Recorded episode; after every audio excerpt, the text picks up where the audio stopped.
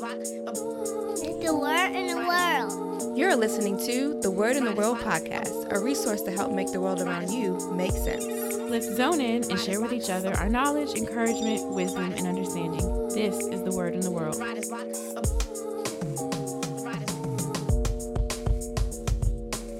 Welcome back to the Word in the World podcast, where we bring you topics, talk, and truth. everything from the news to the New Testament. Oh my God. That's the first time I've ever done that. Yeah. That's you know when boxers they be like, and the new Uh, champion. My bad. But let's discuss. Let's like discuss this kind of stuff. oh, I'm sorry. like, no, I'm just, I'm just playing. I'm just playing. But uh, we got a a great show in store for you guys today. we excited, man. yeah, yeah. Tell them why we excited, Jay. We Well, excited. so y'all know our uh, guest who's come on multiple times, Ray uh, Raymond Watson, brother Ray. uh, he he actually may be joining us a little bit later, um, but he uh, introduced us to Eric Kellum, Pastor Eric Kellum um, of Zion Church, and uh, he told us like, man, this dude has this awesome book. Um, he's somebody that you know you guys should really talk to and everything like that. Um, so we, of course, were like, all right, you know, if Ray is giving us this uh, insight, let's look into it, man. And yeah, looked into what uh, the book was about, and we were like, you know, wow, like enthralled. Like this is something that you know you don't hear every day at church. Yeah. And uh, I got to be honest. I've never heard it. You know, like In a sermon or anything? ever. Yeah. Yeah. So it was shocking to me. You know. yeah. Um, but my bad. Go ahead. nah, yeah. Um, so, so basically, uh, his his book is about sex and sexuality, sexual healing. Um, but we'll let him obviously, uh, you know, divulge yeah. exactly give us the what, what he. Yeah. Um, but without further ado, Eric Kellum in the building. Yes, yes. Yeah. Welcome to the welcome to the show. Thanks for having me. Appreciate being Welcome here. to the show. No doubt, sir. man. So yeah, I uh like we were saying, like so you're you know, you were as a recently pastor at uh Woodbridge in Zion. Um and I guess just just starting off, like when you thought to write this book, can you just explain first of all the book before I jump too far? Yeah, sure. So, uh, the book is called Sexual Healing A Man's Sexual Journey and the Lessons Learned Along the Way. And uh, I'm that man. Um, it is probably a hybrid of an autobiography as well as, I don't want to say how to's. I, am very clear in the book that everybody has a different journey. So I'm not trying to tell someone that what works for me will work for the next brother, but there's some things that I learned from this journey, lessons that I felt, as it was alluded to, that we don't have conversations about. Um, there's a point. I wrote the book three years. I started writing the book three years ago, and um, I wanted to share. And this sounds really crazy. I don't know how else to say it. Me and my wife have great sex. I mean, sometimes I just cry. No, um, yeah, but not not in a. This wasn't a locker room bragging type of Yeah, manner. yeah, yeah. It was just. I remember where we used to. I remember when my wife was a corpse. Okay. Like when we would make love, she was just dead emotionally because of some stuff that you know we had gotten into or I had gotten us into, and so to get from one desolate place to be at this place where um, it's uh, so amazing, mm. and then counseling different couples and mm-hmm. hearing similar themes or patterns from other brothers. Like at mm. first, my wife was like, "No, you're not writing this book," Yeah, and I'm imagine. like, "Okay," but then we we do counseling sessions together, mm. Okay. so she got to hear. And she came back to me and was like, "Yeah, you need to write this." Yeah. And she actually writes the foreword for the book, which is a blessing. Wow. That's awesome. Um, that's is kind of the summation of it, um, as far as how the concept came about. Okay. Wow. Okay. Yeah. Now, is it cool if we just you know ask you random Sure. questions as they Jump come? in. I kind of want to start out with uh, even your wife having reservations about you writing it. Like, what were her reasons for you not writing the book at first? Yeah, she didn't want our business in the street. And I Yeah. told her, I said it wasn't going to really be your business. It's going to a majority of it is just stuff that I had encountered sexually or um, mindset or attitude even before I got married. But she was like, "Well, your business is my business." Yeah. And so I got that, and I said, "Well, you know, you can have veto power. Like I'll write it Ah. out, and anything you want me to take out, I'll do that." That's and a good even that wasn't good enough. She was like, "No," she just didn't feel comfortable with that. You know what I'm saying? And, and I got it. Yeah. And I wasn't going to write it if she didn't. You know, because I, I valued that. Um, Right. But yeah, so she's come around. Needless to say, That's Um, awesome. Yeah.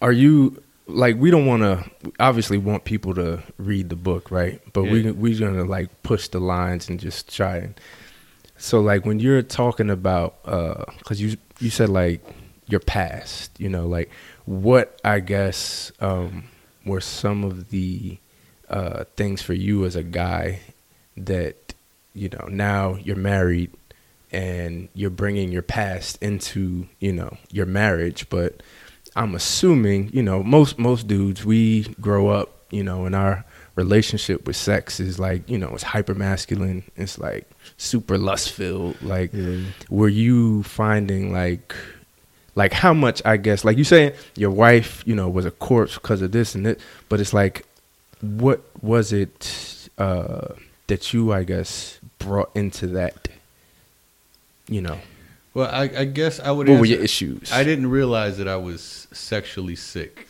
Mm. and I think um, most men don't realize that they're sexually sick.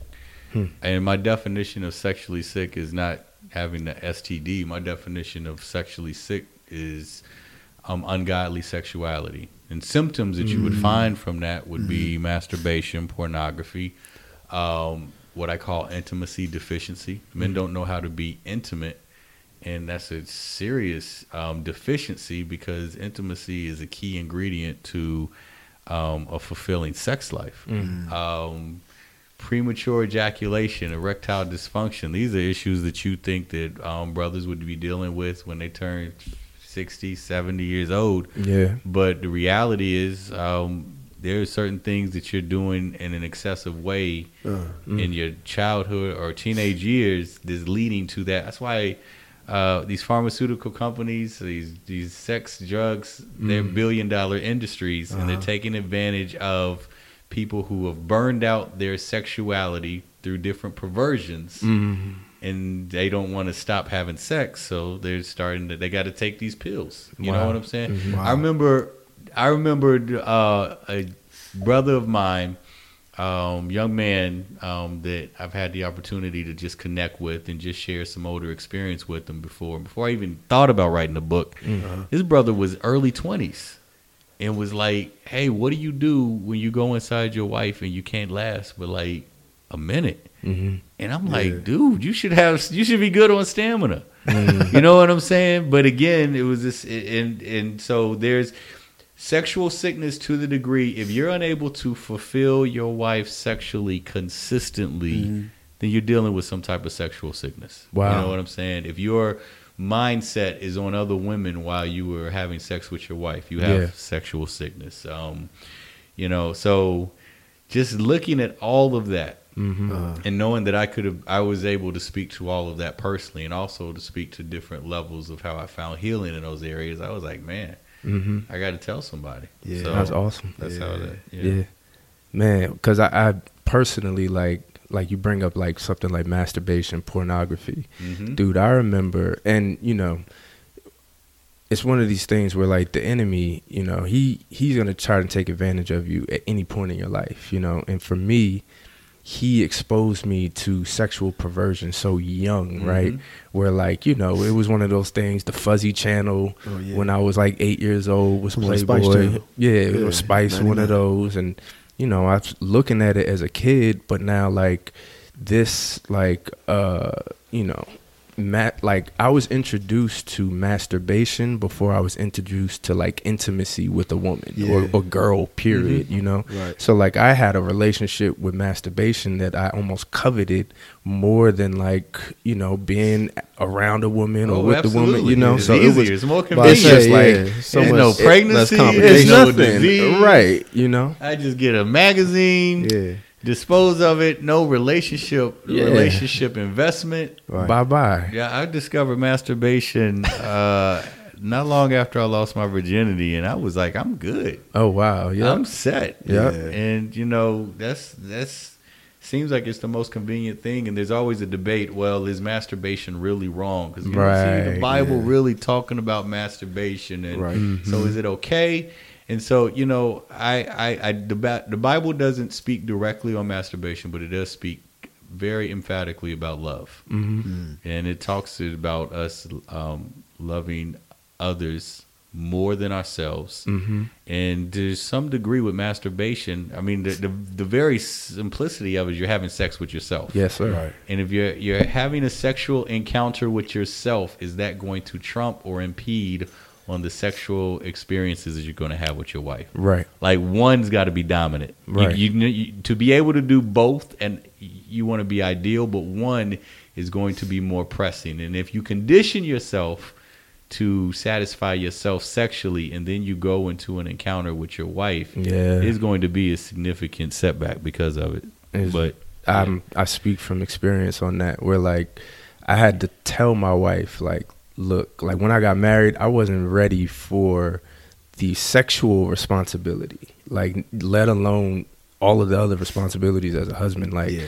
I was like oh wow like you know I have one woman now and all of my sexual energy is supposed to be like channeled to her you know Yeah. and like I'm responsible for her pleasure in a way that I didn't care to be Right. responsible for any woman's Right, sexual yeah. pleasure, you know. And then like you saying like but I'm in my mind I'm I'm going to my my usual uh I guess creep creep files in my mind of like okay this is what turns me on and you know this cuz I've been looking at porn and been with so many Creep women files. and stuff Yeah, right like yeah but now you know and I'm 5 years into my marriage Yeah. and I'm just starting to be healed but Mm. it's ongoing dude Yeah. like you saying you're thinking of other women you're trying to get other stimulus you're doing this you're doing Mhm. this but dude i pray before i have sex you know like i i go to god in sex because i'm like some days i'm like i can't do it right now Yeah. unless you empower me. Mhm. your strength lord. Like none of my sexual strength is working right now you know? And then he answers and i'm like you know of course he's faithful but it's just like you're sick Yeah. you know? And he's telling you like look how sick you are. All right now i'm gonna step in but i'm gonna let you know you sick Yeah. and I think what it is, I think for a lot of fellas, either one, they don't want to acknowledge or even comprehend it that they may be sick. Yeah. One, which is really interesting to to try to deny that because one of the um, statistics, um, I did a survey in preparing for the book. Out of hundred men, seventeen percent um, stated that they learned about sexuality from their dads. So you got eighty three percent of men who have either said that they learned from porn, or they talked to their peers about it, or they just figured it out. Yeah. So obviously, you're going to come up with some type of dysfunction from that by itself. But then there's another group of men that say, "Yeah, I'm sick, but what am I going to do about it?" Right. They're like the the dude that um is at the pool. And like Jesus is there to heal, but they're like, well, what's the point of even going to the water? he was just talking about because just I've been this way. I don't see myself changing, so it is what it is. And oh well. And and as much as you want to re- uh, acknowledge it or not, sexuality is not just a do- thing for guys. It's not just we need sex. Yeah. Women don't seem to have that urge or desire f- or desire for it. In general, now I know that there are different anomalies to that, but they don't have that same craving for it that we have. But it's still a function of, of how they're wired as well yes sir and you know us not acknowledging it but not willing to do anything about it is really trifling it's lazy it's it's it's kind of insulting to your role as a husband Mm. you're not really living up to everything that you're supposed to do as far as meeting your wife's needs Yeah. message message Definitely. Go ahead. nah, No, I mean y'all talking about some real stuff right now. no, because I'm thinking about it as you guys are discussing it. Like, um, you know, two years ago. Let me let me make this clear.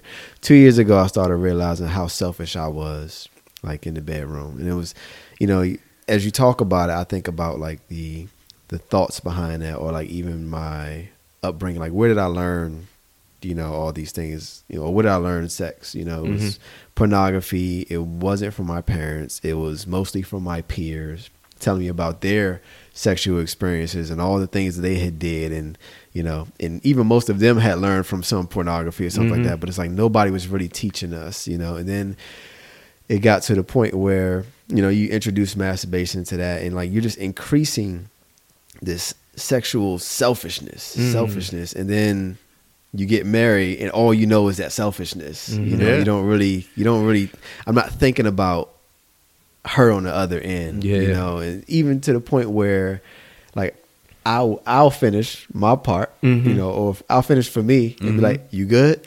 Right. After the fact. yeah, You're gonna like, be all right, it's over, and I'm like, "You good? You straight?" But you know what? Let's look at society. Let's look at how society helped to promote that too, because I think it got to a point, and I think I'm a, I'm a little bit older than y'all, but um, even in the music, it became acceptable to Huh. to uh, Yeah. be a one minute. All I need is two minutes. All I need is a minute. Yeah. You know what I'm saying? I don't need that much. Right. And these are your your rappers are just the, the ones you you look up to. Giving these type of subliminal messages, Yeah. and then also just saying that you know what she, I'm going to treat my wife like an object. Like mm, you're like a glamorized form of masturbation. Like I'm using you as a tool to insert and get my satisfaction. Yeah. Mm-hmm. And then once I get my release, I'm done. Right. You know what I'm saying? Yeah. And so all of this, and we don't realize it in our hearts. Like I love my wife, Yeah. but I love myself more. Yeah. Right. I love my satisfaction more. You're making me think about because even in just the concept of marriage, you know, with with hip hop now, it's like Right. I remember Mase. I remember when the term "wifey" started, right? Uh-huh. And dudes, I know I grew up in Jersey, so like it was this thing where Jersey, and New York, your main your main girl you would call wifey. Yeah. And like I remember Mase's line, like, please no hickeys, cause wifey's with me. And like wifey was this term and, and it's like it's such a it just takes away from the word wife, Wife, obviously, yeah, where yeah.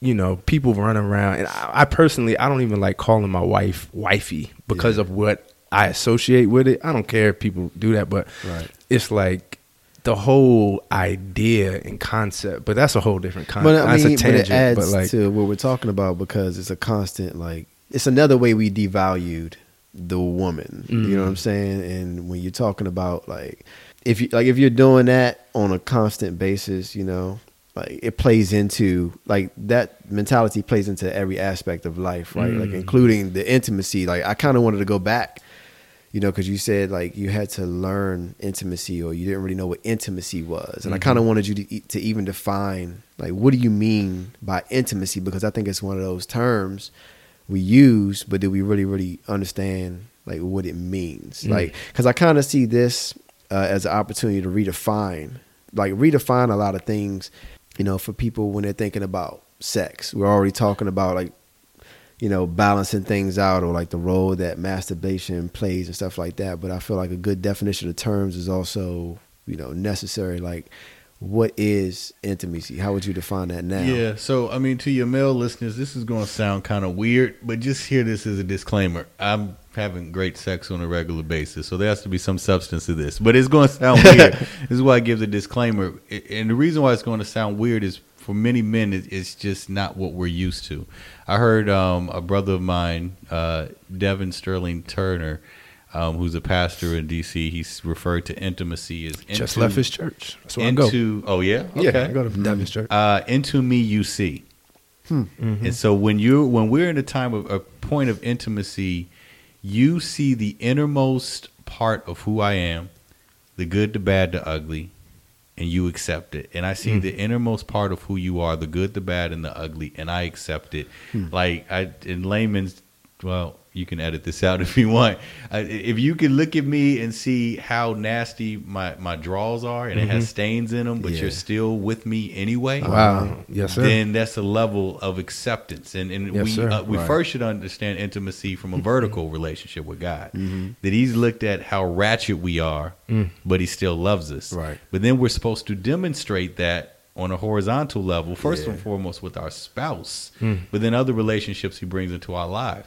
Uh, and so when you look at Genesis, it said um, in the very beginning in Genesis two, um, when Eve came on the scene, um, he said, uh, and they were naked and they were not ashamed. And if you look at the Hebrew word for naked, um, what it's really saying, the idea is that it's, it's as if a king was wearing a tunic or a cloak. It was his royal robe. It was what he wore in public. Yeah. But the nakedness was him to be able to take that off and be in his vulnerability mm. in those undergarments in his own room. Mm. Wow. That's the level of nakedness. He would never go out in public Yeah. in that form of nakedness. Yeah. That would be only to be exposed in the inner courts, you know, with his wife. Mm-hmm. And so we've taken on his role as men where we've been used to be supermen. Right. We're heroes. Yeah. We deal with a lot of pressure. We deal with a lot of stress. We deal with a lot of drama, but we're not supposed to let anybody know what's going on. and i- ironically, the funny thing is, a lot of times when men fall into cheating relationships, it's like a, a an outlet to the stress and the pressure and the stuff that they've been on, but they don't have an atmosphere where many times or sometimes they can bring that to their wives. And so I say it's weird to men because for many men, we weren't even trained to be intimate. Like Right. when we were young and crying, dad's if dad was in the picture of anybody, you better you better suck up. You mm-hmm. better just man, just you know, I ain't I ain't raised no punk. Mm-hmm. Stop crying. Yeah. you know what I'm saying. And you uh-huh. get the toughness. Like I understand I'm supposed to be tough, mm-hmm. but in the process of being tough, you're telling me to shut down a part of me that was natural. Yeah. that I'm supposed to expose. So now I don't know what to do. I'm a 30, 40 year old man. Yeah. And I got these feelings. Yeah. But I don't want to express these feelings because I'm not going to be gay. You're not going. I'm not. This. I'm not feminine. You know what I'm saying? So how do I articulate it? And so here we have this deficiency. Uh-huh. And the funny thing is, I mean, it's just like a. It's, to me, it's like a no brainer, but we don't see it because it's so difficult to get through this deficiency. Intimacy is the thing that fuels the reaction and responses to our wives. Like they're so relational. Like Yeah. they want that moment to connect and be on the same page with their Wow. with souls and with emotions.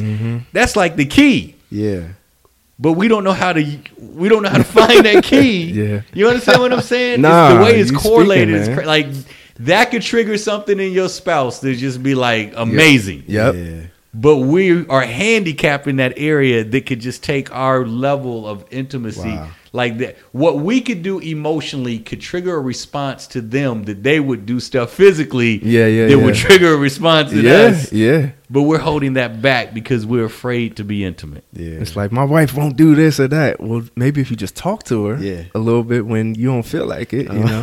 but it- you making me think about you know the language that the that the word uses, um, even in terms of sex, and it says he knew her. Yes. you know, Adam knew his wife. Absolutely. and it's like this idea of intimacy. It's like as guys we and women but we we you know as the head and and as you know the one who's initially supposed to initiate these type of things in our relationships and our marriages um like sex kind of starts outside of the bedroom Yeah. you know? It's like you have to cultivate your relationship you know? It's like it's it's so much more mental than the physical but like we have the reverse you know? We mm-hmm. we come from a perverted world and our nature is so perverted that we start with the physical Right. and that's all that we get our stimulus from. Yeah. and then it's like you know guys like hold up i'm trying to work on your heart. I want your mind to be that's why even with masturbation it's like it's not the act of doing it because you may you may perform the same physical motion or act while you're having sex with your wife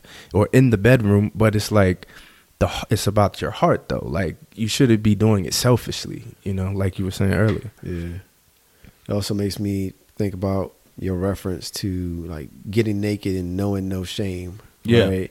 Like society perpetuates the opposite of that, Mm. right? Where we're trying to constantly hide everything that we feel. I mean, you just talked about it, but we're hiding everything that we feel. Well, intimacy starts with you being able to bear everything and kind of just sharing, you know, like you got, you know, like you guys said, like sharing what's on your heart or like telling somebody, you know, what your weaknesses are or like where you're Mhm. struggling or like how you're hurting or, you know, like things like that. Like that, I feel like, you know, that sets the foundation for Mhm. that intimacy, you know. and it's and it's it's sex is such an interesting thing when it comes to where, especially like in our generation, with where porn is like in abundance and access to it is in abundance, and you can just oftentimes like we don't even know how to have sex. Meaning like you know you can think as a woman or a man like i'm supposed to be doing it this way or a woman is supposed to like it this way because this is what i've seen or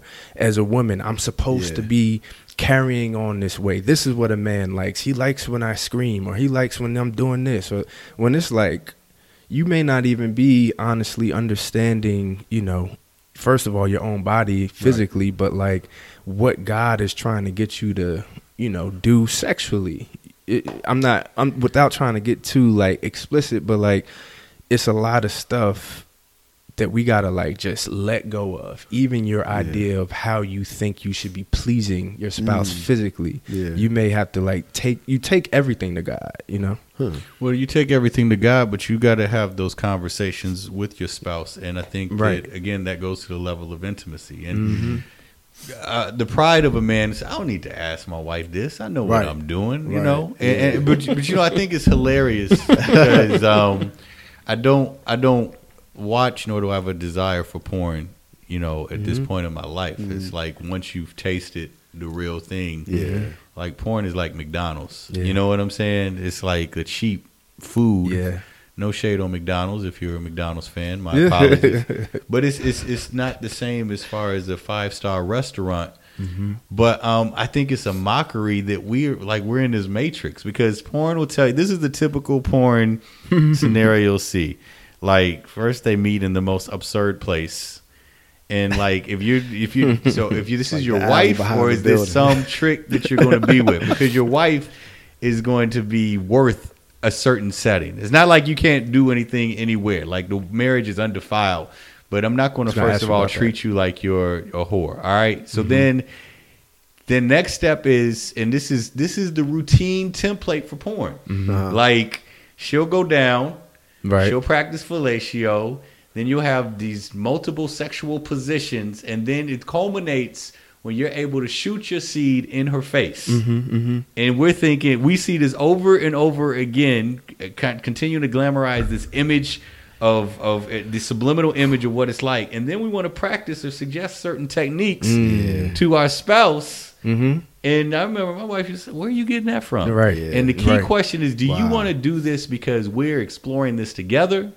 Or you want to do this because this is something that you did with somebody else or you saw on the Yep. video? Yeah. And I was stuck like, uh, Wow. you know what I'm saying? But it was something that it was like, this is what you do yeah, Yeah. it was just the norm. They tell Yeah. us how we're supposed to have sex. yeah And people don't even understand, like, the reason, one of the reasons why we have sex. Hmm. Let me ask you, what do y'all think the reasons why we have sex?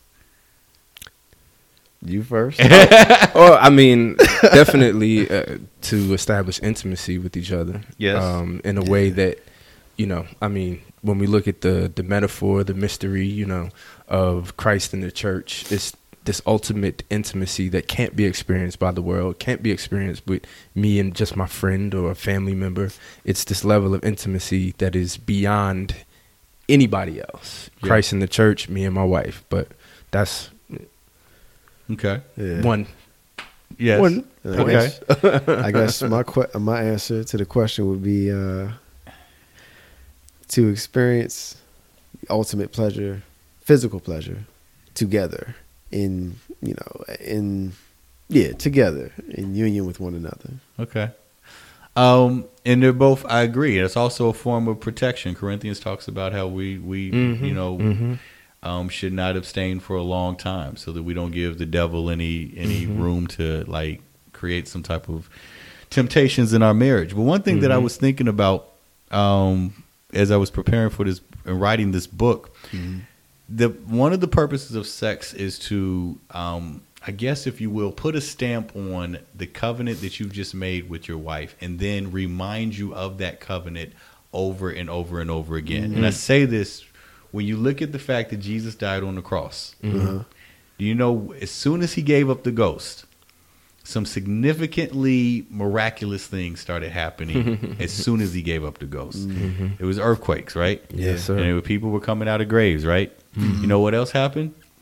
In the temple, The veil. the veil was torn. And that was a significant because from that point before, we didn't have direct access to God. Right. You know what I'm saying? Before that point, we had to go to a priest, and the priest had access um, on our behalf. But then the veil was torn. Now, mysteriously enough, there is one part of the female anatomy that no doctor even understands the reason of his existence.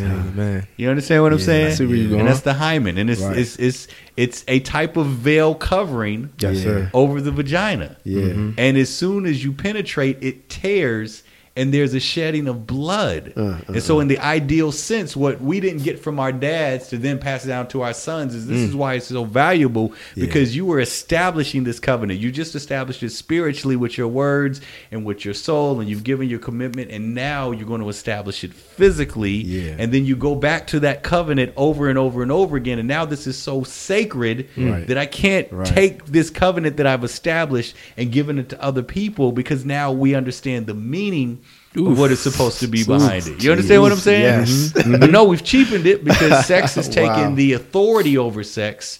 Although God created sex Yeah. and given a new definition of what sex is supposed to be for mm-hmm. your own selfish quick fix or pleasure. So Wow, wow. it's yeah, it's heavy. It's heavy and um It's so much more than we just we kind of cavalier with it, but it's like Yeah.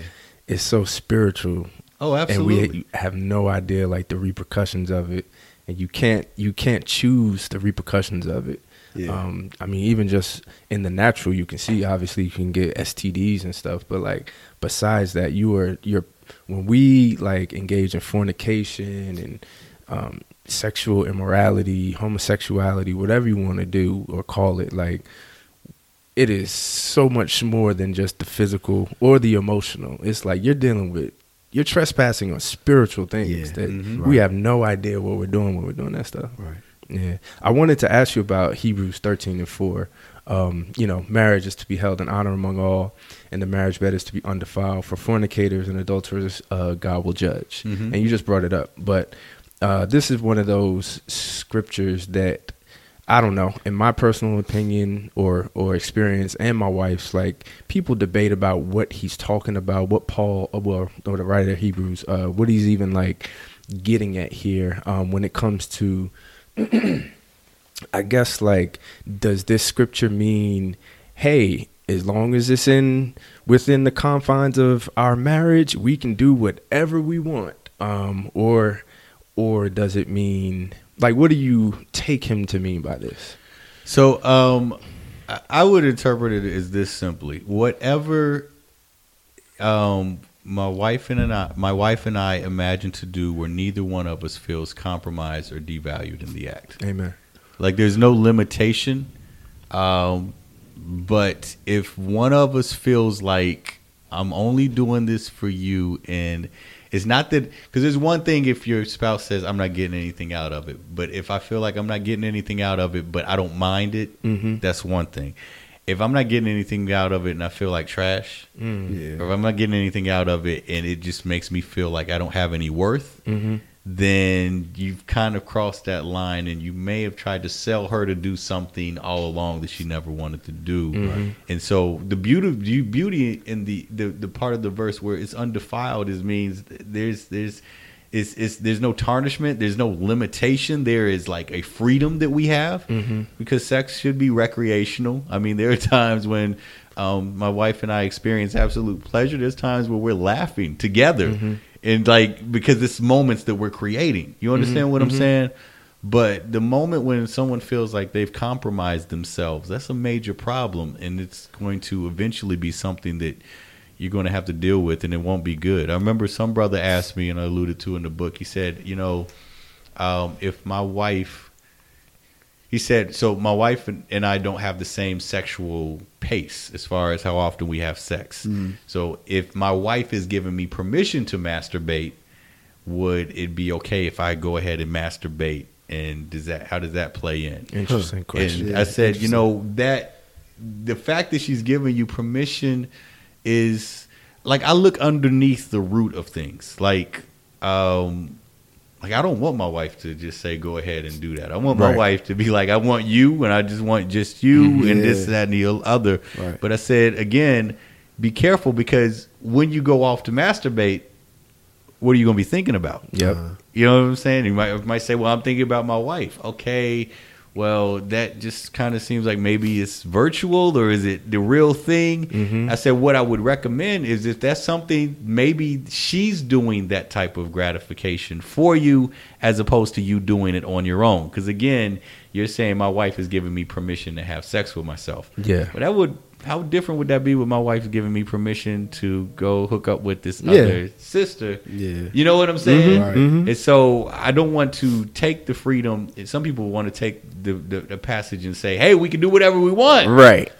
but there are some Threesomes and consequences that we got to factor Yeah, in yeah. as far as the overall health of the relationship sexually. Mm-hmm. And you know, sometimes I, I can't speak for y'all, but as a husband, sometimes I can get my wife to say yeah to something, and I know in my heart she doesn't really want to do that. Ooh, And yeah. this doesn't even have to be sexually. Mm-hmm, mm-hmm. I know she doesn't want to make this, this business decision. I know she doesn't want to, Mm-hmm. but she's going to do it because she feels like she's supposed to as a good wife. Yeah. You know what I'm saying? mhm. I've got to be discerning enough as a husband, loving her, that I can kind of see what she's saying, but I can also have a pause there if I'm seeing that there's some type of hesitation that she's not articulating. Like if y'all aren't in one accord Yeah. and everything. Yeah. Yeah. Mhm.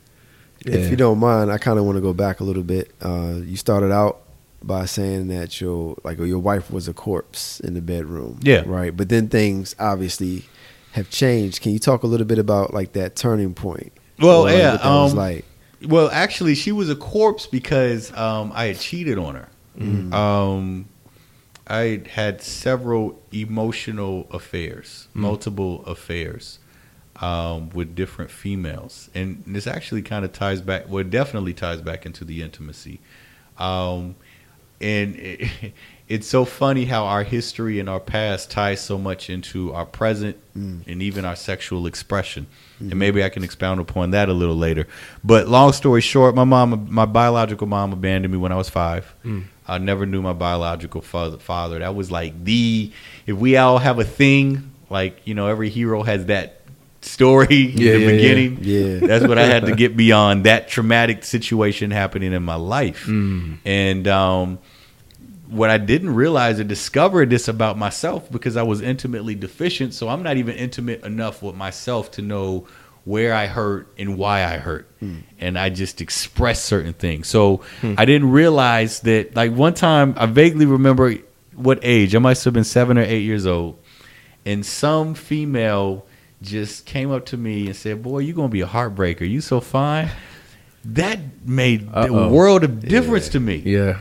And it wasn't because she was complimenting me. It's because I didn't have a maternal figure in my life to tell me that like every single day. Ah, I didn't have I see. anybody to nourish that Yeah. into me. You know what I'm saying? yeah. And so what my wife discovered um, when we went through this drama that we went through is that every time that um, I was going through a very delicate part of life, like I was starting a business or I was starting this venture or that, she noticed that my pattern of infidelity had picked up. Hmm. And but it was always a mystery that I never physically had sex with anybody. Mm-hmm. Yeah. It was always emotional. Wow. And at first, that was hard for her to believe. It was so hard that even the pastor at the time that was counseling both of us pulled me aside and said, "You never slept with anybody? but God is your witness." I said, "No, I didn't." tell me.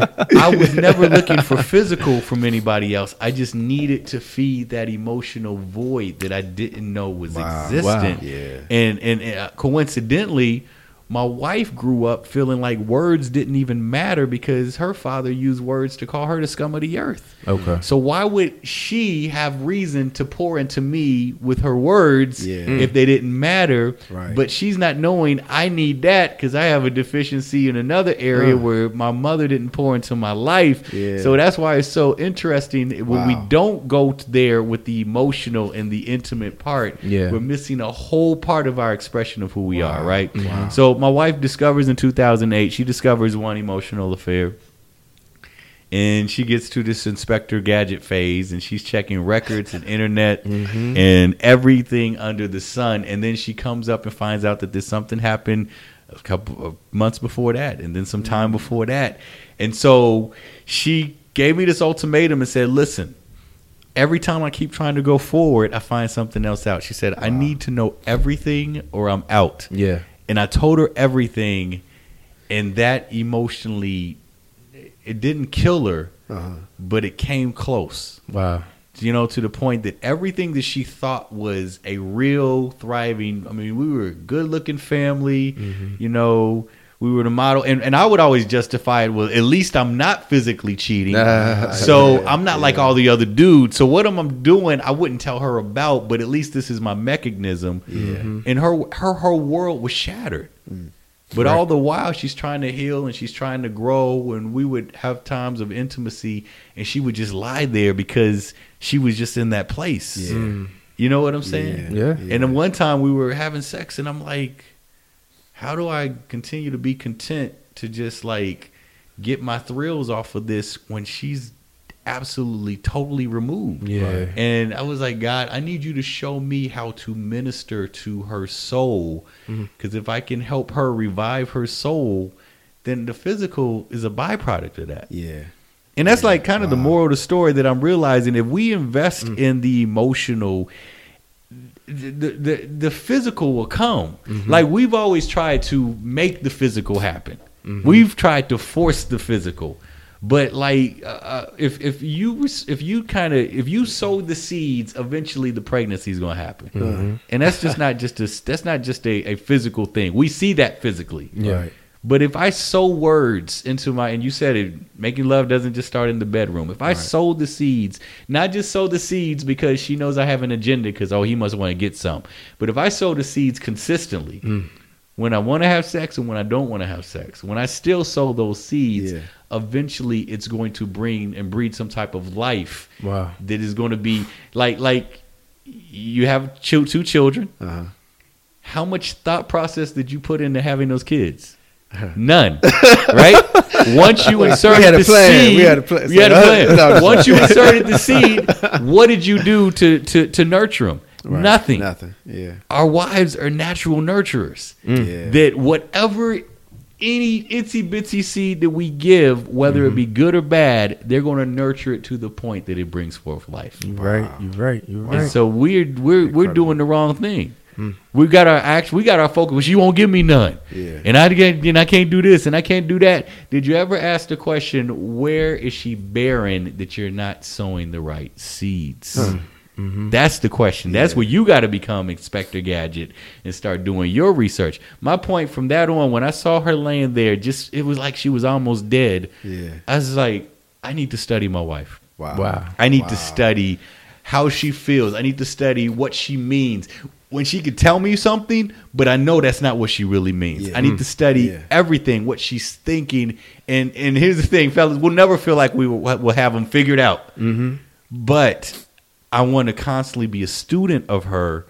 And I mean, that's done dividends, man. That's paid dividends as far as our relationship because of me making that type of investment. I love that. Jeez, that is awesome. Yeah, I'm having a whole bunch of thoughts, but this one in particular, like I just love as men, and when it comes to like relationships and stuff, like even when we talk to friends or if I'm talking to like you know guys and stuff about relationships and it's it sounds like a little harsh, but I always like blame the man 1st for mm-hmm. everything that's going on in, in a certain way. Like and I'm all even even when it comes to something like sex, it's like, all right, well, you're complaining about you know this certain thing, but what are you?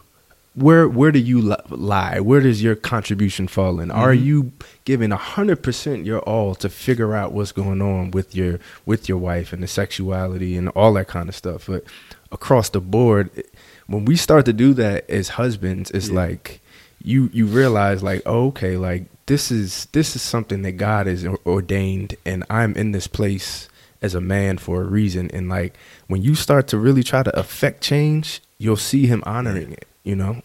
Because they they want you to lead whether they you know are resistant. I mean obviously they're gonna be resistant. It's in the word. You're gonna be at a little bit of enmity with each other. Yeah. but they want that you know because it's naturally it's the it's the it's the role that he's called us all to be in. Mm. but like a lot of dudes you know we we're quick to maybe give up sometimes because it's just like man i don't know i don't know what to Yeah. do you know i don't know what to say to her i don't know how to please her but it's like it's it's it could be it could be hard to communicate that type of stuff you Mhm. know for for many reasons Yeah, yeah. I mean, it's also like a, I don't know, like you said earlier, like us being kind of lazy too. Mm. Like it's easy for me to be like, oh, she complaining or she ain't never satisfied. That don't Uh-huh. require any work from me. You know what I'm saying? Like I could easily, you know, it's easier for me to ignore that and blame it on her than Mhm. it is for me to say, okay, I have a part in that, and now it's going to require some effort or work on my part, and you Mhm. know, I need to get to get to work. Right. You know what I'm saying? So, like that's kind of the um the thing that I learned. Cause I I come to you one time. I went to Jason one time and I was like, man, you know, she's saying this and she's saying that and she ain't never happy. uh-huh. And Jay is like, well, uh, what about you though? Like, what are you doing? Mm-hmm. you know, what what work are you putting in? What effort are you making? Like, if Mm. you know that these things bother her, you know, are you taking the steps to avoid, you know, bothering her or making her Mhm. feel better in those areas? And I'm like, all right, yeah, okay, all right, whatever. I ain't calling you no more. You know what I'm saying? but but since I started making those changes though, you know, and, and putting in that effort, that's when my marriage really started to turn Mhm. around. And, So, and and to add to that, it's not just putting in the effort; it's putting in the effort without the expectation of anything happening in return. Right. Like you have an ultimate hope that is going to happen, but you're not looking for the short short term return. Which I mean, especially when you're talking to dudes, you know, you know, if I'm going to, if I have aspirations to be a great basketball player, I know I have to spend countless hours in the gym, Right. And I may not see the improvement in my shot till maybe sometime months from now. I'm not going to see it at the next game. You know Mm. What I'm saying? If I'm going to the gym to lift weights, I know that I can put in put in work in the weights, but I'm not going to see the results tomorrow. Right. But somehow we have a double standard when it comes to our relationships. That man, I even washed her car and I cooked, and she wasn't even saying that she was thankful. Man, I can't do deal with this. Wow. And I'm Yeah. like, you're looking for. It, it, it contradicts what you understand as certain principles in other areas of life, Mm. but we want an immediate return when it comes to our spouses, Mm-hmm. as opposed to, forgive me, um, trust the process. Yeah. you know, uh, Yeah. Embiid said that. Embiid. But we've got to trust not only trust the process, but trust the word. When, when, when God says in Isaiah 55, "My word will not return to me void, Uh-huh. but it will accomplish everything that I sent it out." Well, I, I came to this conclusion. You know what?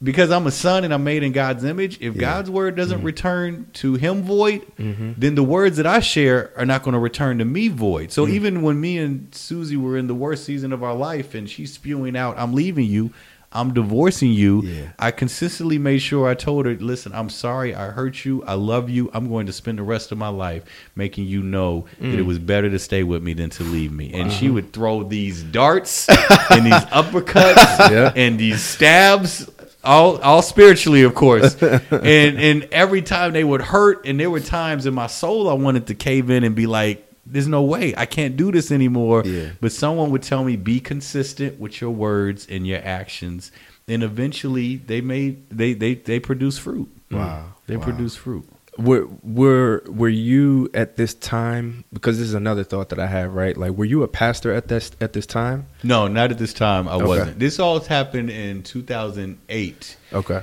Um, I was ordained in 2012. I was um, in ministry. I had been a involved in youth ministry. Um, in fact, I worked for a Christian organization um, when all this stuff hit the fan, and I was a um, counselor. No, no, no. I take that back. I, I was about six or seven months removed from that. I actually launched out to start a business and didn't get the memo about the recession, but. Um, But I had been involved in ministry. I was your typical good Christian dude that's what I was about and that's say why I'm like, because I know brothers, I know we play that role and we have that face, Right. But I also know that we're men, mm-hmm. and then I'm not saying that every man's situation is like mine, but now I'm looking at the odds of things. yeah Sixty percent of men didn't grow up with dad in their lives. Right. There's another 10 to 20% that dad was in my life, but he wasn't there. Yeah. So who's giving you this training on how to love a woman? Who's giving you this training on sexuality? Somehow I have to cover this. I have to suppress this uh-huh. because I really love God. Yeah. But what am I now doing and where are my outlets because I don't know how to communicate this. So I'm well aware that these aren't just men that we say are quote unquote lost Yeah. that are wrestling with these issues, but these are good men and you know, everybody's good. They're just misdirected, but these are men that are trying to live the word. You should have seen my journal writings. Mm. Like f- battling the desires that I had but saying, God, I don't know what I'm going to do, and I need your help. Mm-hmm. Like it, the, the very fact of when she on January 8, 2008, when she discovered my cell phone, that a couple hours prior, I'm pulling out of the driveway with my son, taking him to basketball practice, and I realized that my cell phone is in the house. but I didn't want to go back and get it mm-hmm. Yeah. Because I was tired. There mm-hmm. was a part of me I actually wanted to get caught because it was exhausting Of course. to sneak in and send this text, Yeah. or or and then worry if she comes in the bathroom, what excuse am I going to come up with, Wow. or my whereabouts or things of that nature. Wow. So I, there's a war going on with a lot of brothers, and they don't know who to talk to. Or what? To, because you don't hear this conversation, Right. Mm-hmm. Mhm. You don't hear anybody saying anything with this transparent level of transparency, and so folks feel like they're isolated by themselves, and and they're going to ultimately fail. Yeah. Yeah. Yeah, And I just found it before I before you hold that thought, No, go but ahead, like go ahead. because like sometimes when we think of you know pastor and and people uh um have a title applied to them we kind of don't acknowledge any fallacy that may be Right. in that person's life you know or like fault but it's like I love that you're being so transparent about it because it's like, you know, we are all fallen people. We all, you know, have sinned and fall short of the glory of God. So there's none righteous, the word says. So like even, you know, your pastor may have gone through something um or be going through something, but like it's like pray for them, you know, hear them out if they're confessing sins to you. Um just just look at them kind of as a sinner as as you are type of thing and then but obviously that you know there's other stuff to talk about with pastors that you know they should be held to a certain you know elders pastors this it is a certain level of expectation you should have from them in their life and the way that they live and how they seek to be holy and stuff like that i'm not saying like if your pastor's in the strip club you know oh yeah he you know he a sinner like me you know like nah but just like it's it's great to hear this from someone who's in that ministry because it's like okay he understands me you know and he's he's flesh too you Yeah. know, Yeah. Yeah, there's a fine balance. I think we have an obligation to express um, the past challenges or bouts that we've had with our humanity. Um, Mm-hmm. But we also, the goal is to learn from those mistakes and still, we're required to be an example. Mhm. Like certain stuff that I'm alluded to in the book, I, I should not be practicing Mm-hmm. now in 2019. How am I able to lead in a certain area that I'm still sick? Mm. You know what I'm saying? Right. But if we don't go to, you know, we give the uh, he uh to, he delivered me from the lion's den. Uh, he, you know, he you know we give all the cliches of what he did, and people are like, "Well, how? right that's what I'm How'd he do it? Right, Like what? Like did you ever? Because if you don't tell me that you felt like me or you had this thought that I had, Yeah. then that's you. Right. Yeah. And you're like a special case because you're called. Exactly. But I'm just an every ordinary, everyday ordinary man. I tell Yeah. this story in the book, and I gladly tell it and will tell it to my grave because my wife's given me a blessing. It was when I was a sophomore in high school, and um, you know I was a part of the PBS. This was the Pretty Boy Squad, and um, you know we, up. we rocked the uh, the Girbauds and the Tommy figures, and man, we would have been like kappas of high school, right?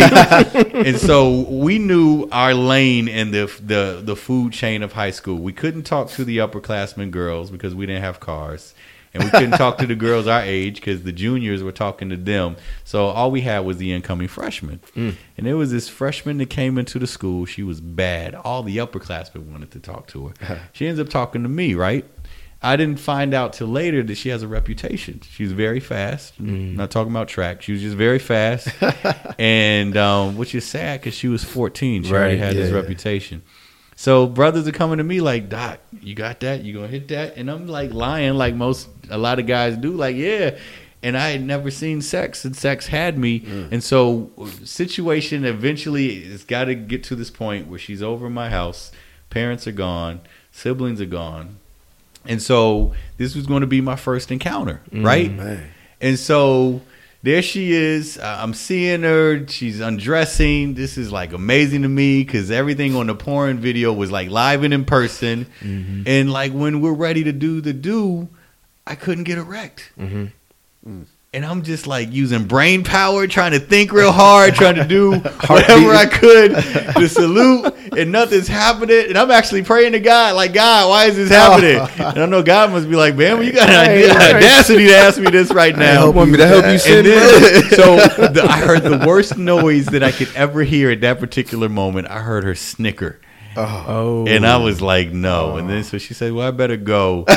and so I'm like, like I don't even know if we're like boyfriend or girlfriend anymore. like she probably would have said in 2019, like um, I wouldn't have even. What's that um, progressive commercial? When he says sprinkles, sprinkles are for winners. Like I wouldn't have even gotten sprinkles. You know what I'm saying? And so I was like, I'm not going to school Monday because that snicker said so much. Yeah. That snicker was like, I can't believe you couldn't get it up. That snicker was like, I've never had an experience like this. That snicker said, wait till I tell my friends. I got a phone call on Monday from my boy. He's like, E, you're not going to believe this. He said, man, such and such is going around the school. She said you couldn't get it up. And I'm like, that's a lie. and they had this, oh, I forgot we on video. So they had this, um, this thing that they did around the school where they would hold up their finger and then they would bend it down. oh no, And that would represent me. Oh, and this went on for two weeks until That's they E. found someone else to um to to, to Yeah, you know pick on. Oh, no. like I tell this story. that'll hurt you. Yeah. Go ahead. Oh, I'm it sorry. hurt, man. Yeah. You know, and the the thing is that was that right there motivated me and drove me that I had to lose my virginity Yeah. because I had to prove something Wow. wrong. Yeah. Because I was questions in my. I was like, I know I'm not gay. I don't like look at dudes that way. Right. You know what I'm saying? I, I know this. I know that. What's wrong with me? And I tell the story because I imagine how many dudes will never be in a setting where they will ever say, Yeah. yeah, my, my first experience wasn't like the mm-hmm. wham bam. You know what I'm saying? Yeah. But we keep that to ourselves mm-hmm. and we leave our brain and our own understanding to come up with different conclusions. And we're so persuaded by certain elements of media or maybe, you know, giving us ungodly counsel. And I, I so I share in that level of transparency because I'm going for that person that may have had a similar situation to say, "Yeah, there's nothing wrong with you. Yeah. You know what I'm saying? There's nothing wrong with you. What I realized this that I was in the wrong place at the wrong time. And I wasn't supposed to have sex with this girl. I wasn't supposed to have sex with anybody. Right. Right. I eventually did because I was pressured into that that type of thing, but I hmm. wasn't supposed to. But I'm like, that's why I share and have the grace to be transparent because I don't want people to think there's something wrong with me because I don't hear someone saying something that is Yeah. r close to where my, my neck of the wood, woods is. Yeah, yeah. You had a question yesterday um, that you had sent over to me that you wanted to ask. Oh, I thought the question was was really good. Yeah. and very helpful to people. So Yeah. funny story though. Before I ask the question, like, so we have uh like a you know a g- group chat with me and Marcus just throw ideas in there in Slack, Yeah. and like uh, so I we have a channel that was for this episode of questions and you know the way the conversation Oh, could about go and stuff like story? that. And uh, so That's messed up. so I put a question in there, Uh-huh. and I guess Marcus didn't see that it was supposed to be, you know, for this. He thought I put it in like just our general conversation one. Uh-huh. So he's like, "Man, that's a good question." And he starts ministering to me. Look, brother, well, first you got to do this, and you know, I don't know if Let me help you out, Jay. I was like, "Well, I'll tell you how to go about this. I was like, "Thank you, Bishop," but you know, that was for for Eric. but nah, with uh, one of the questions that uh, I know, like you know, during my I guess sexual healing and and then this process, like it came to me that like for men um, who have uh, or do struggle with lust or like just even you know a deep attraction for other women who may be married, um, men who are married, not other women who are married.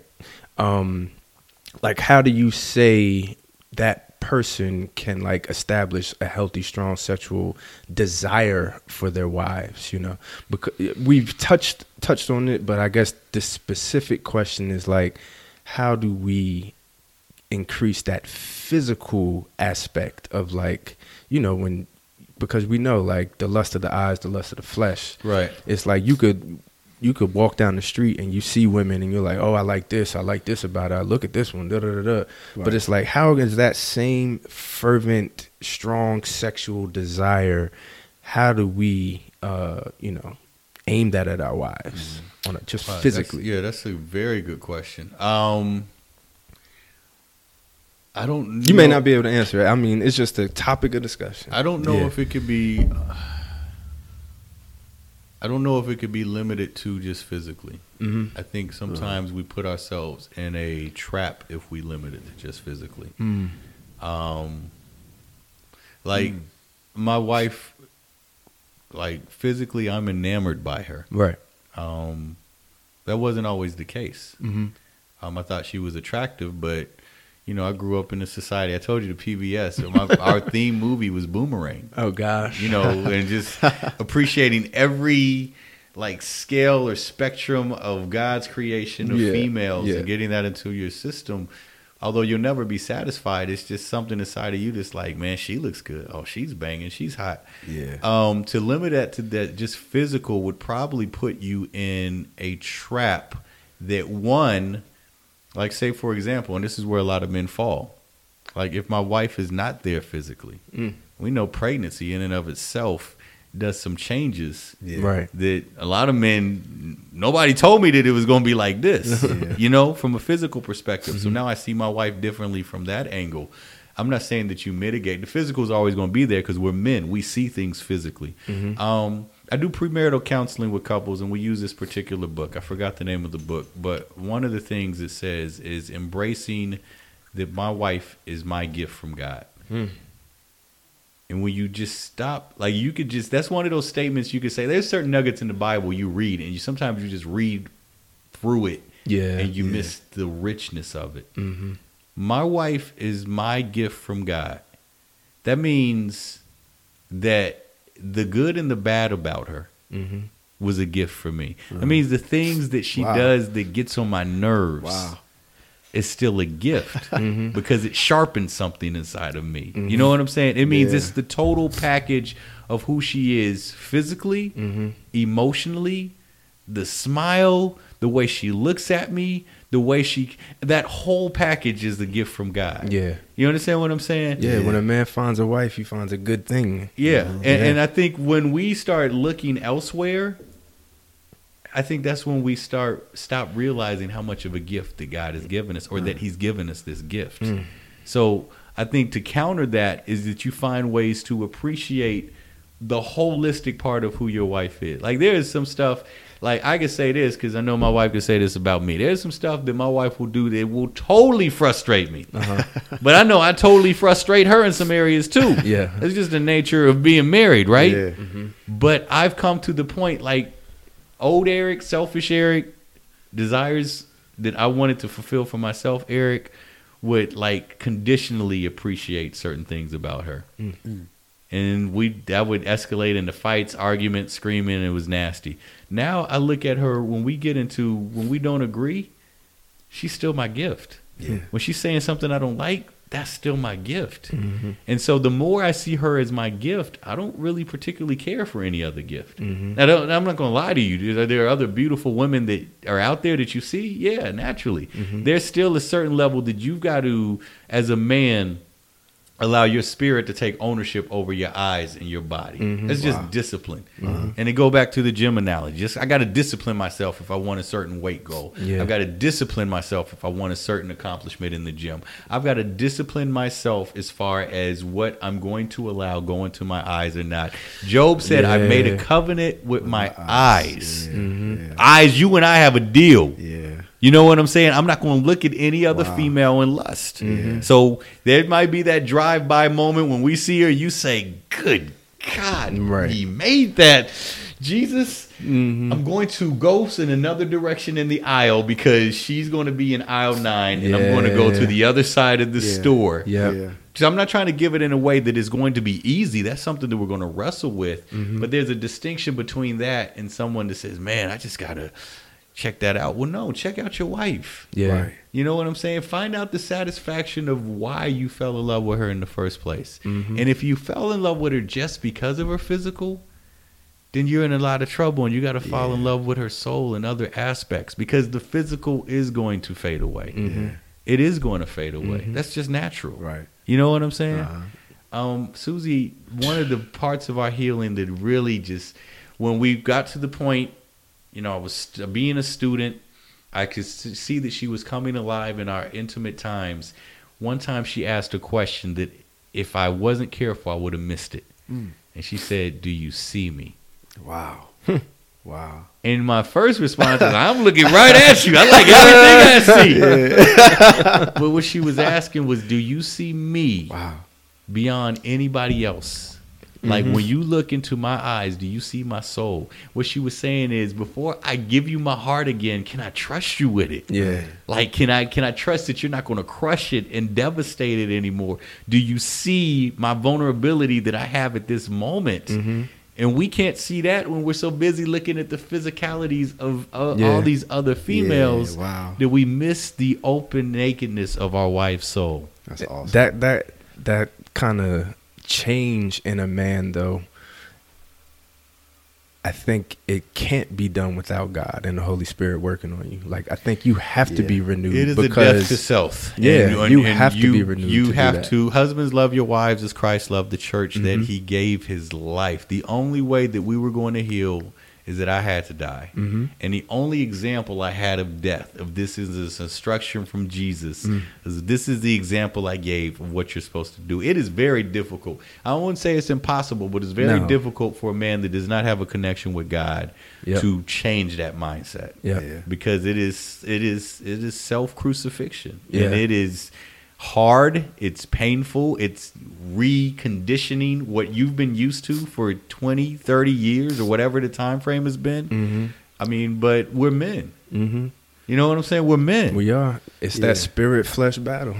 And I kind of wanted to ask you a little bit more about that, like the spiritual part of it, you know, because even hearing you say that you kept a journal about like your process and everything, Mhm. and maybe this is too much to ask, but like, what are the things that you were like praying for or asking from God throughout this process? Because I know that that was a huge component of everything that you know was changing. Well, the journal, what what I put in the journal pre, um, pre before the time that all of this like was exposed, it was it was it was really some garbage. Uh, Meaning, we'll say we'll we will say our prayers, God, please deliver me from this, yeah, but we're not going to put in the work for the deliverance. huh? We will Yeah. say, God, I don't want this in my life anymore, but we're not going to do what it takes in order to remove it from our life. Wow. Like as soon as this was exposed and I had the threat of losing my wife and my kids, Yeah. that's when the work began. Like I that, see. I went on a fast, like immediately afterwards when I saw that I couldn't do it in my own strength. I ended up fasting for eight days. Mm-hmm. And like I didn't know, I just knew I was gonna fast until God said I was done with the fast. Wow. And it ended up being eight days Wow. which ended. We actually, you know, uh, we were married for eight years, and one of the things that we had actually said, or I told her, is I'm going to make the the next eight years a redemption of the last eight years. Because she said, because her conclusion was these eight years was a lie. Because I can track back even to to year number one when you were flirting with some girl at the hotel counter when you were going to a Promise Keepers conference. Oh, yeah. You know what I'm saying? Her lens totally changed. Yeah, Like, oh, absolutely. She Yeah. saw everything Man. from another lens Mm-hmm. when she became Inspector Gadget.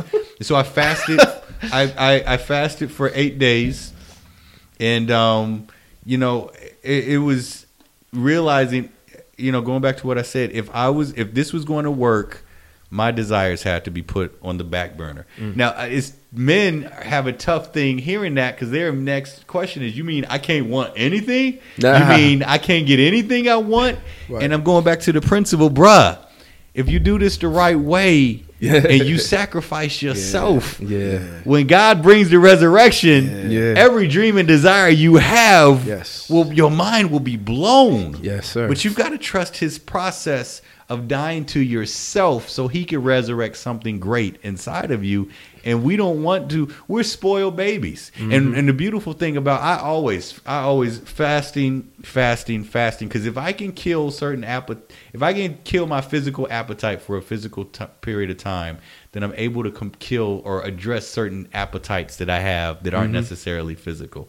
I have this appetite for porn. So you know what? If I can withhold from eating from a certain amount of time, then I can also address this appetite that I have. For, you know what I'm saying? If I have this addiction to masturbation, well, I have an addiction to food. But if mm-hmm. I can put that under subjection, then what other appetites am I able to attack and mm. break and destroy? Wow. If mm-hmm. I've practiced this process, you know, fasting is not just dieting. Right. Right. It is Spiritual, actually yeah. spiritually strongholds are being broken by mm. practicing it. But a lot of people don't want to try it now because it hurts. What dying does hurt. yeah. But what do you? What's worth dying for? I knew at a moment when my wife left out on January eighth that whatever I had to do to get her back, I was willing to do Man. even to certain things. You know, she needed to check my phone regularly. All right, whatever I have to do, check my phone. There were times she wanted to go and speak to these females that I had these um these emotional Yeah. affairs with. Yeah. Oh God, I hated doing that. you know what I'm saying? It was awkward. It felt weird, but whatever she wanted to do to feel like she was restored, Uh-huh. I was willing to do it because that's what you do when you're willing to die for Yeah. someone. And the truth of the matter is, if we want to be honest with ourselves, there's very little people that we can count on our hands that we've been willing to die for, but we're Yeah. always willing to die for our own benefits. Like we'll make all types of sacrifice to get whatever we want. Wow. Yeah. You know what I'm saying? Yeah, yeah. But now I gotta die for you. Mm-hmm. Yeah. Oh man, that's a whole nother. But like God will Greater start you to though. convict, because like the Holy Spirit will start to work on you, and like this the sinful stuff you used to like, like how you're saying like dying isn't uncomfortable. Like Jesus is saying stuff in Mark and Matthew, like you know if your right eye causes you to sin, oh my pluck it out. Yeah. Yeah. You know, he's he's showing you like, look, I'm you may have to go to extreme measures Yeah. to like turn from sin, but I'm instructing you like if Right. this causes you to sin, totally remove it, Mm-hmm. no matter how painful it is.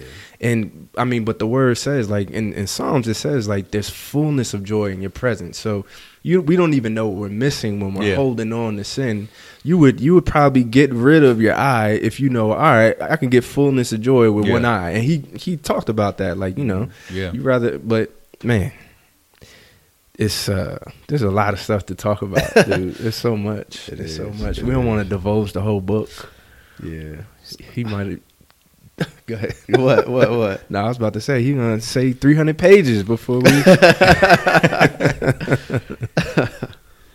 wow, wow, wow, wow. Well, yeah. I guess. I guess I want to uh, just have you tell people. I mean, is the book out on Amazon or where can everybody? Yeah, the book find- is out. Uh, the ebook is out on um, Amazon Kindle, iBooks, Barnes and Nobles, and um, the printed copy is exclus- exclusively out on um, our website, GetSexualHealing.com. Okay. It is Ke- Kellum It's just another way to get to it. GetSexualHealing.com. Um, and I'm selling it exclusively for this round. I'm going to make that available on the other um, venues as well. But I'm a businessman, and there's certain things I'm trying to do as far as my strategy for that. Um, but yeah, I um, I've been blessed. I've gotten some comments from folks that have read it, who said that it's um, opened their eyes, or they haven't seen things from you know the way I describe it as far as sex and sexuality from a different perspective. So I mean that's been a blessing um, just to experience that. I do want to say this though. Um, I do have a piece without going into much detail about the responsibility we have as men as far as continuing this conversation with our kids. Wow. Um, because sex is such a taboo topic in the church, Right. but it's also a taboo topic in our houses. and um, we as men have to become comfortable being uncomfortable. They- They're going to be uncomfortable conversations, but if we don't talk about them, um, like if you talk about them over, man. I'm sorry. Go ahead. I'll tell y'all. it- now we're curious. Go ahead. Yeah, yo, my dad never talked about sex, right? Uh-huh. yeah. the day that I was leaving for college, he he got in the car, and I'm literally about to like go, Yeah. and he's like, uh, "All right, you know, when you go down there, wear your rain jackets." and I said, "I had no idea." It was so. That's why. That's why I'm laughing. like, they're gonna be raining a lot. Yeah, because we never talked about sex, so I did not correlate that to condoms in any way. So I said, like, I was like, I me a literally like looked at him a second and was like, "What are you talking about?" and he was like, "Your rain jackets," and I, I'm like, "Dad, like, I have no idea," and he was like, "Condoms." And I just was like, okay, like I, I was just like, but uh, I just thought about that when you, So the interestingly enough, uncomfortability of you know, my foster dad, he um I was a senior in high school and he said um him and my foster mom they were going away for the for the weekend. And he said um I don't want anybody in the house. We knew he was like I don't want any girls in the house, right? so did I listen? No. Um well beyond sophomore year. By this time I'm so engulfed in in sexuality and I invite this female over. Um, we have sex. She leaves. He comes back uh, next day or day after. He goes directly down to the laundry room, right? and he screams my name for me to come down. He says, "I thought I told you nobody over here."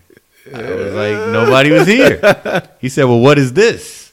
And he pulled up these sheets. I'm so I'm a young 17 year old kid. I don't know you're supposed to wash the evidence. get the evidence away. You know what I'm saying? Wow. I, I as God is my witness, I promise. I felt like I saw steam coming out of his ears. He was like, uh, very upset, waiting for an answer, and he was like, "What is this? What happened?" And I said, um, um, "I said I'm I'm like, I masturbated." And he put the sheets down, and he just walked away. And to that this day, we never talked about it. And I asked him for permission um, last year when I was writing. I was like, "Can I put that story in the book?" He doesn't Oh, wow. even remember it happened. Okay. Wow. Now, obviously, this stuff that we remember, our parents don't remember. It's the Yeah. We'll do the same with our kids. I never remember doing that. But it was like that was an opportunity for a dad to go with a son and say, "Listen, Yeah, yeah, I know yeah, your yeah. body's going through changes. We need to talk." Wow. Yeah. But what do you say? Oof. You know what I'm rough, saying? yeah. And so we've got to, yeah, they're going to be uncomfortable Mm-hmm. conversations, but we've got to start having conversations with our kids now. One, because sex, the world doesn't own the, the conversation on sex. Wow. Sex is a great thing. Sex is a great thing to experience with your wife. That was the purpose of it. So the the reason we're holding back is because we haven't fully bought into that mindset, Mm. or we still have some things that are haunting us in our lives. Well, guess what? If you continue to let them haunt it, then you're not going to be able to have a voice for your kids. Yeah. And they're going to figure out stuff on their own, and they're going to enable the cycle. So, dads, you guys got to definitely. I mean, moms and dads for sure, but definitely have the conversations with your kids. Amen. Yeah. I think uh, after hearing you talk, I think people are going to want to find you just you know like on Instagram or Yeah. like social media, so they can just follow what you're saying and you know different things you're doing. How can they find you? Yeah, so I'm on Instagram and Facebook at, at Eric Kellum, um, at Eric Kellum. Um, you can also email me at ek1speaks at gmail.com. And like I said, you could always go to the website, um, getsexualhealing.com, and it has my contact information as well. Awesome. Yeah. Awesome. We enjoy having you, man. Yes, sir. Hope Have to have you back one day. Yeah. Absolutely. All right, y'all. Hope you enjoyed it. Peace. Later. Thank you guys for checking out this episode of the Word in the World podcast. We hope you guys enjoyed it. Please remember to rate, review, subscribe, and repost with the hashtag the Word X the World podcast. Also, we love to hear from you, so please send your questions, comments, praise reports, and testimonies. Basically, any and everything. We just want to talk to you guys. Send everything to contact us at thewordxtheworld.com. Have a great week and be sure to check out next week's episode. Peace.